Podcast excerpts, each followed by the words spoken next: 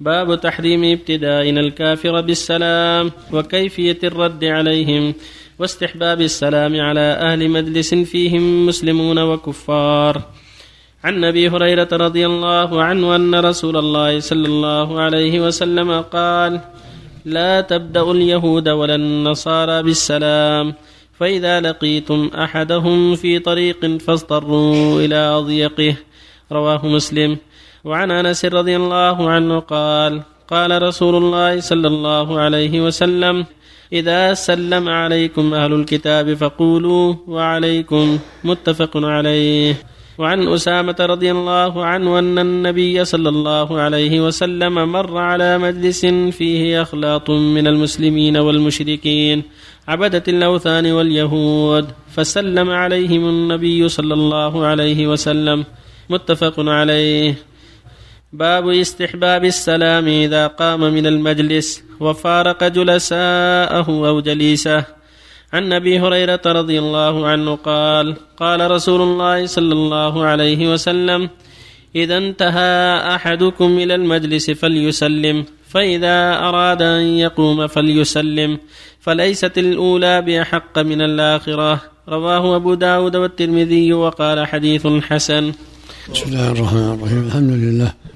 وصلى الله وسلم على رسول الله وعلى آله وأصحابه ومن اهتدى بهدى أما بعد هذه الأحاديث تتعلق بالسلام كلها تتعلق بالسلام.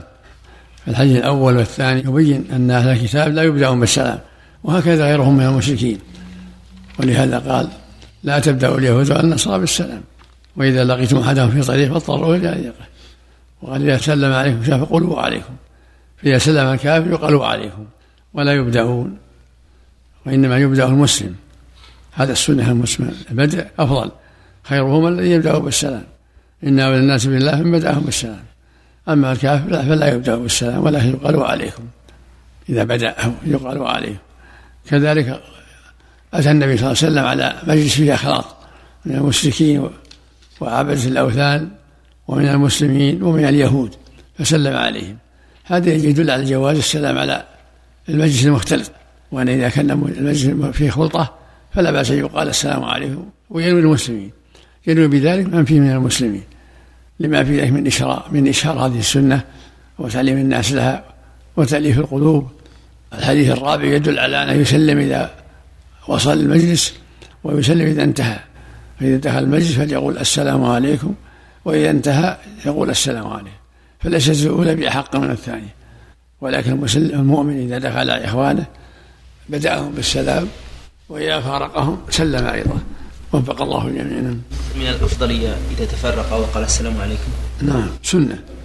الله عليك التضييق يشمل الكفار المستأمنين؟ نعم. التضييق بالطرق؟ نعم نعم يشمل المستأمنين اليهود وغيرهم.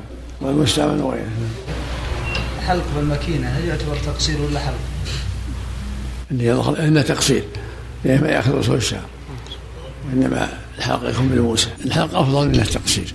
إلا المتمتع إذا قدم قريب من من الحج نعم. يقصر ثم يخلي الحلق للحج. كما أمر النبي اصحابه بالتقصير. لأنه قدموا في ذي الحجة. فيكون التقصير للعمره والحق للحج إذا كان بينهم مسافه